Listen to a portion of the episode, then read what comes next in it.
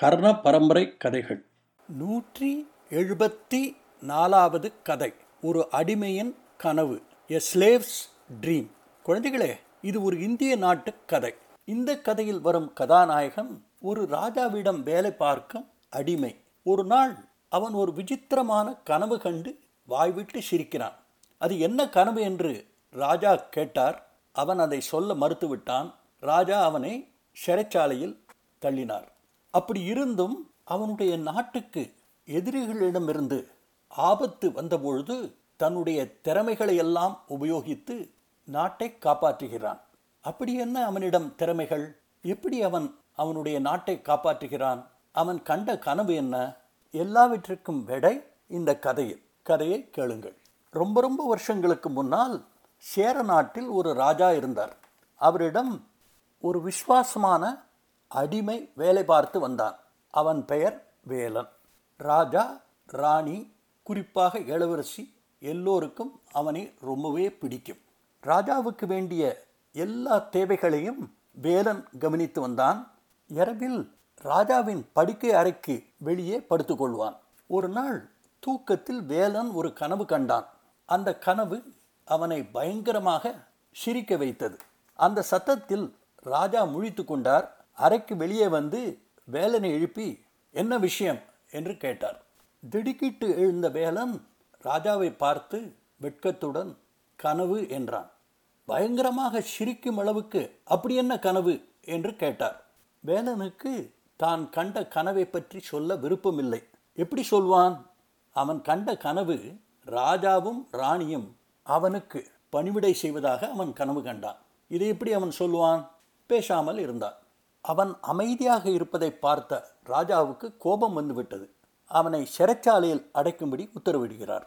வேலனும் ஒன்றும் பேசாமல் சிறைச்சாலைக்கு போகிறான். கொஞ்ச நாட்கள் கழிந்தன. ஒரு நாள் பாண்டிய நாட்டு ராஜாவிடமிருந்து ஒரு தூதுவன் மூன்று பெண் குதிரைகளோடு சேர நாட்டு அரசரை சந்திக்க வருகிறான். பாண்டிய நாட்டு அரசர் கொடுத்து அனுப்பிய ஓலையை அந்த தூதுவன் சேர நாட்டு ராஜாவிடம் கொடுக்கிறான். ராஜாவுடைய மந்திரி அந்த ஓலையை உறக்க படிக்கிறார். பாண்டிய நாட்டு அரசர் அந்த ஓலையில் சொல்கிறார் சேர நாட்டின் அரசர் என்று சொல்லிக்கொண்டு உலாவி வரும் நபருக்கு நான் எழுதிய எச்சரிக்கை கடிதம். நான் உம்மிடம் மூன்று பெண் குதிரைகளை அனுப்பியிருக்கிறேன். யார் அவர்கள்? அவர்கள் என்னவாக இருக்க முடியும்? நீர் புத்திசாலியானால் இதற்கான விடையை சொல்லும் இந்த குதிரைகள் ஒன்றுக்கொன்று எப்படி சம்பந்தப்பட்டிருக்கிறது?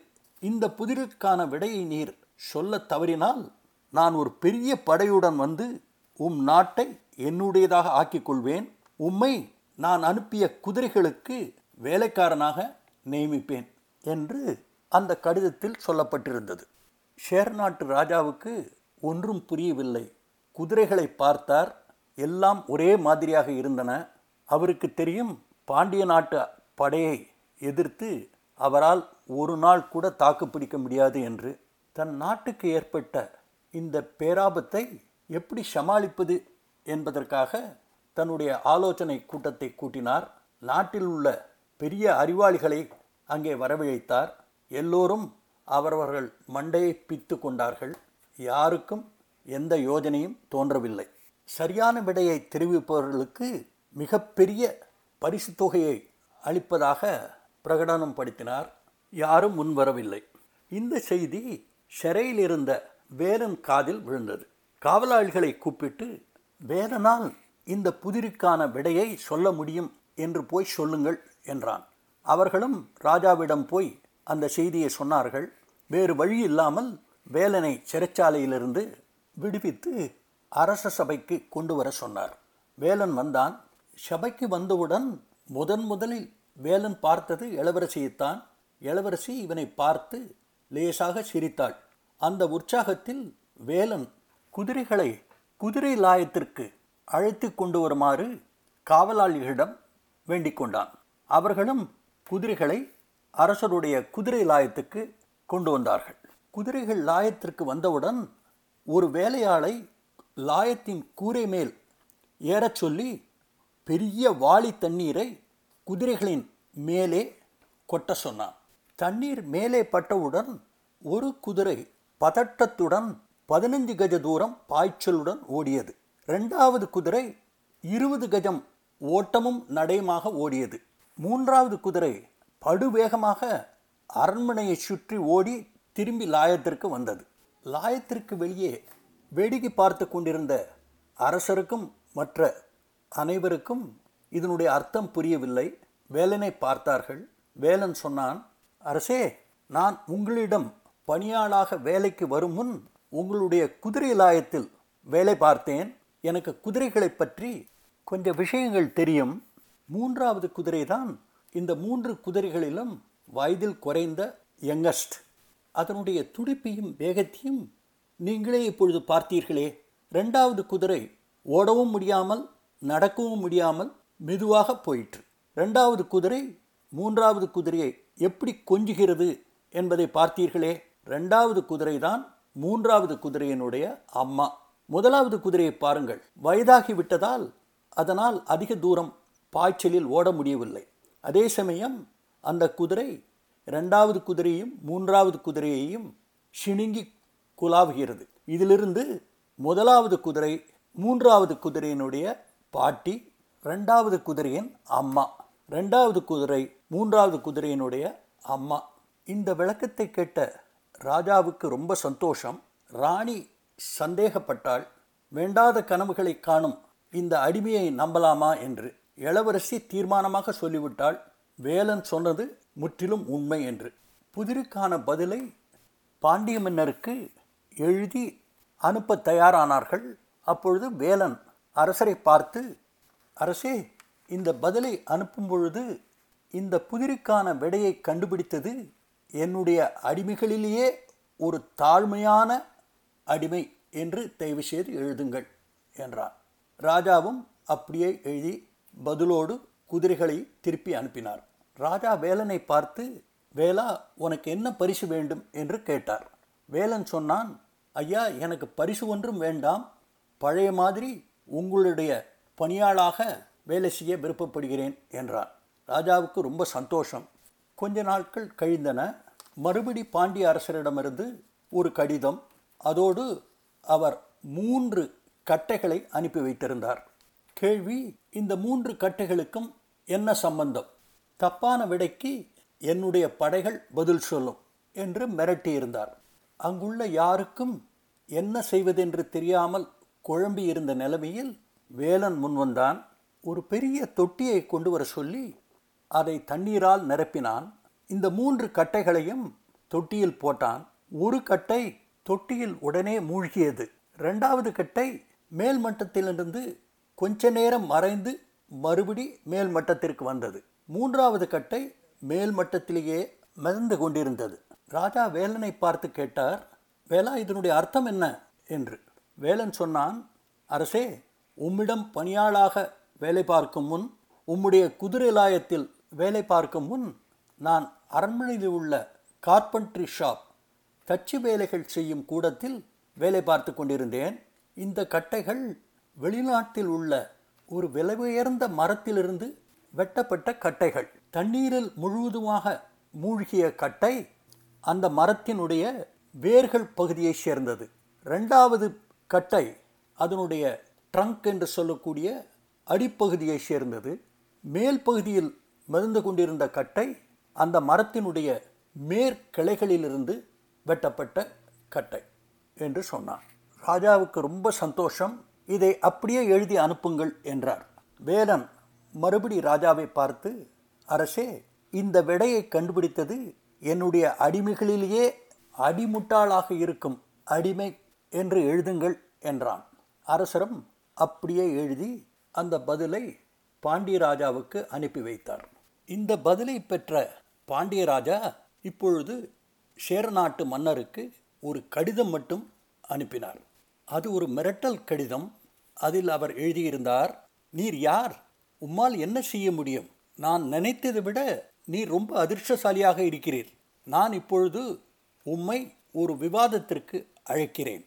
என்னிடம் ஒரு குரங்கு இருக்கிறது. அது ரொம்ப அறிவுள்ளது. ரிஷிகளுக்கும் மற்ற படித்த மனிதர்களுக்குமான அறிவு அதனிடம் இருக்கிறது. அதை இதுவரை யாரும் வென்றதில்லை. நீரோ நீர் அனுப்பும். உம்முடைய பிரதிநிதியோ அதனுடன் விவாதிக்க வேண்டும். அதில் தோல்வியுற்றால் உம்முடைய நாடு அம்பேல் தோற்றவருடைய தலையும் வெட்டப்படும். நீர் குரங்குக்கு வேலைக்காரனாக ஆகிவிடுவீர் என்று எழுதியிருந்தது. சேர நாட்டு அரசர் தன் ஆலோசனை கூட்டத்தை கூட்டினார். மந்திரிகள் பிரதானிகள் படித்தவர்கள் பூஜாரிகள் என்று தேசத்தில் உள்ள எல்லா அறிவாளிகளும் அங்கே கூடியிருந்தார்கள். விவாதத்திற்கு யாரும் போக தயாராக இல்லை. அரசர் மிகுந்த குழப்பத்தில் இருந்தார். வேலன் முன்வந்து அரசே நான் போய் அந்த குரங்குடன் விவாதம் செய்கிறேன் என்றான். அரசர் ஆச்சரியத்தில் வேலனை பார்த்தார். வேலன் தொடர்ந்தான் அரசே ஏற்கனவே அந்த அரசருடைய ரெண்டு புதிர்களுக்கான விடைகளை சொல்லியிருக்கிறேன். நான் உங்களிடம் பணியாளாக சேரும் முன் குதிர்லாயத்தில் வேலை பார்க்கும் முன் கார்பென்ட்ரி ஷாப்பில் வேலை பார்க்கும் முன் ஒரு மிருகங்கள் பண்ணையில் வேலை பார்த்திருக்கிறேன். அதனால் மிருகங்களை பற்றியும் குறிப்பாக குரங்குகளை பற்றியும் எனக்கு கொஞ்சம் விஷயம் தெரியும். அதனால் நான் இந்த குரங்குடன் விவாதிக்க போக தயாராக இருக்கிறேன் என்றான். இதை கேட்ட ராணியார் நீ வேண்டாத சொப்பனம் கண்டாலும் நீ உண்மையிலேயே ஒரு தைரியசாலி என்றாள். அரசரும் கடவுள் அருள் உன் பக்கம்தான் இருக்கும் தைரியமாக போய் வென்று வா என்று வாழ்த்தி அனுப்பினார். அரசருக்கு அவனை பரிவாரங்களோடு நல்ல மரியாதையோடு அவனை அனுப்ப உத்தேசித்தார். வேலன் அதை மறுத்து தான் ஒரு தாழ்மையான அடிமை அதிலும் முட்டாள் அடிமை அதனால் தனக்கு வேண்டியதெல்லாம் ஒரு டாங்கி கழுதை என்றான். வேண்டா வெறுப்பாக அரசரும் அவனை ஒரு கழுதியின் மேல் ஏற்றி பாண்டிய நாட்டுக்கு அனுப்பினார். போகும் வழியில் வேலன் சந்தைக்கு சென்றான். அங்குள்ள ஒரு வயதான வியாபாரியிடம் ஐயா பாண்டிய நாட்டில் இல்லாத எந்த பழம் நம் நாட்டில் இருக்கிறது? என்று கேட்டான். அந்த பெரியவர் சொன்னார் தம்பி பாண்டிய நாட்டில் ஆரஞ்சு பழங்கள் கிடையாது என்றார். வேலன் உடனே சந்தையில் இருந்து பனிரெண்டு ஆரஞ்சு பழங்களை வாங்கி தன் பையில் வைத்து கொண்டான். பாண்டிய நாட்டுக்கு வந்து சேர்ந்தார். பாண்டிய நாட்டு அரசருக்கு கோபம் விவாதத்திற்கு ஆளை அனுப்ப சொன்னால் ஒரு அடிமையை அனுப்பித்திருக்கிறானே இது நமக்கு பெருத்த அவமானம் என்று நினைத்தார். வேலன் பாண்டிய அரசருக்கு தன் வணக்கத்தை தெரிவித்துவிட்டு அரசே எங்கள் நாட்டில் உள்ள படித்தவர்கள் எல்லோரும் ஒரு மிருகத்திடம் விவாதிப்பது தரக்குறைவு அவமானம் என்று நினைக்கிறார்கள். அதனால் படிக்காத முட்டாளான என்னை விவாதிக்க அனுப்பியிருக்கிறார்கள் என்றார் அரசருடைய கோபம் மேலும் அதிகரித்தது. நக்கலாக இதுதான் உங்கள் அரசருடைய எண்ணம் என்றால் உன்னுடைய தலை வெட்டப்படுவதை பார்த்து ரசிக்க ஆசைப்படுகிறேன் என்றார். குரங்கை கொண்டு வர உத்தரவிட்டார். குரங்கை ஒரு வெல்வெட் குஷனில் உட்கார வைத்து ஒரு அடிமை சுமந்து அரச சபைக்கு கொண்டு வந்தான். குரங்கு வேலனை பார்த்து கேட்டது அடிமையே நாம் இருவரில் யார் சிறந்த அறிவாளி என்பதை எப்படி நிரூபிக்கப் போகிறோம்? என்று கேட்டது. வேலன் சொன்னான் எதிராளியின் மனத்தில் இருக்கும் ஆசையை பூர்த்தி செய்வதன் மூலம் என்றான். தொடர்ந்து நீரே ஆரம்பிக்கலாம் என்று குரங்கை பார்த்து சொன்னான். குரங்கு வேலனை பார்த்து நான் கேட்பதை நீ இப்பொழுது கொடுக்க வேண்டும். உன்னால் கொடுக்க முடியாவிட்டால் உன்னையும் உன் நாட்டு மக்களையும் என்னுடைய எஜமான் அழித்து விடுவார் என்றது. வேலன் தன் இரு கைகளையும் கூப்பிக்கொண்டு முட்டாள் குரங்கே நீ ஆசைப்படும் அந்த அதிசய பொருள் என்ன? என்று கேட்டான். குரங்கு தன் ஆசனத்தில் அலட்சியமாக சாய்ந்து கொண்டு தான் வெற்றி பெற்றுவிட்டோம் என்ற திமிரில் இப்போது எனக்கு ஒரு ஆரஞ்சு பழம் கொடு என்று கேட்டது. ஒரு பழம் போதுமா? நான் உனக்கு ஒரு டஜன் பழங்கள் தருகிறேன் என்று வேலன் சொல்லி தன்னுடைய பையிலிருந்து ஒரு ஆரஞ்சு பழத்தை எடுத்து அதை ஆகாயத்தில் தூக்கி போட்டான். அது கீழே விழும் முன் இன்னொரு பழத்தை ஆகாயத்தில் போட்டு கண்ணிமைக்கும் நேரத்தில் மாறி மாறி பழங்களை ஜகிள் பண்ணினான். அரசரும் குரங்கும் பார்த்து கொண்டிருந்தார்கள். அப்பொழுது வேலன் சொன்னான் அரசருடைய பணியாளனாக நான் வேலை பார்க்கும் முன் அரசருடைய குதிரை லாயத்தில் வேலை பார்க்கும் முன் அவருடைய கார்பென்ட்ரி ஷாப்பில் வேலை பார்க்கும் முன் அவருடைய கால்நடை பண்ணையில் வேலை பார்க்கும் முன் நான் ஒரு சர்க்கஸில் ஜக்லராகவும் க்ளவுன் வேடமும் தரித்து வேலை செய்திருக்கிறேன் என்று விளக்கி சொன்னான். செழிப்பான அபூர்வமான ஆரஞ்சு பழங்களை பார்த்த குரங்குக்கு தன் மனதை கட்டுப்படுத்தி கொள்ள முடியவில்லை. அதனுடைய குரங்கு புத்தி திரும்பிவிட்டது. குரங்குகள் போல் அந்த பழத்தை தாவி பிடிக்க இங்கும் அங்கும் அது குதித்தது. அப்போதே பாண்டிய அரசருக்கு தெரிந்துவிட்டது தான் தோற்றுவிட்டோம் என்று. இந்த அடிமை பையன் தன்னுடைய வளர்ப்பு குரங்கை விட நிச்சயமாக ஒரு அதி புத்திசாலித்தான் என்பதை அவர் புரிந்து கொண்டார். சபையோர் முன்னால் வேலனை மனதார பாராட்டினார். ஒரு நாட்டில் உள்ள ஒரு தாழ்மையான அடிமையே இவ்வளவு புத்திசாலியாக இருந்தால் மற்றவர்கள் எப்படி இருப்பார்கள்? உங்கள் நாடு நிச்சயமாக புத்திசாலிகள் நிறைந்த நாடுதான். உங்கள் அரசருடன் நான் நண்பனாக இருக்க ஆசைப்படுகிறேன் என்று சொன்னார். வேலனுக்கு நிறைய பரிசுகள் கொடுத்தார்.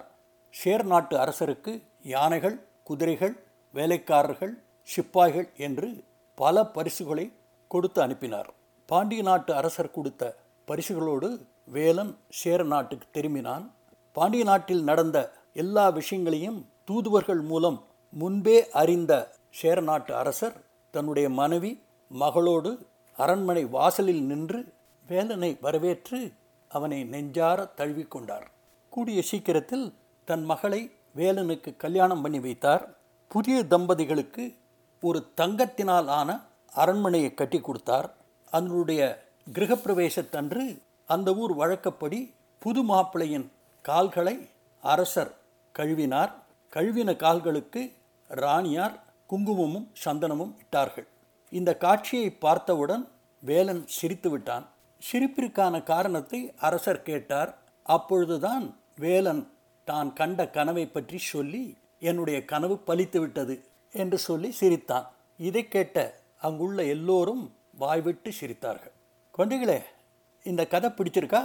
இந்த கதையை பற்றி நீங்கள் என்ன நினைக்கிறீர்கள் என்பதை Aingaran twenty twenty at Gmail dot காமுக்கு எழுதுங்கள். கதைகள் தொடரும். அதுவரை அன்புடன் உங்கள் ஐங்கரன்.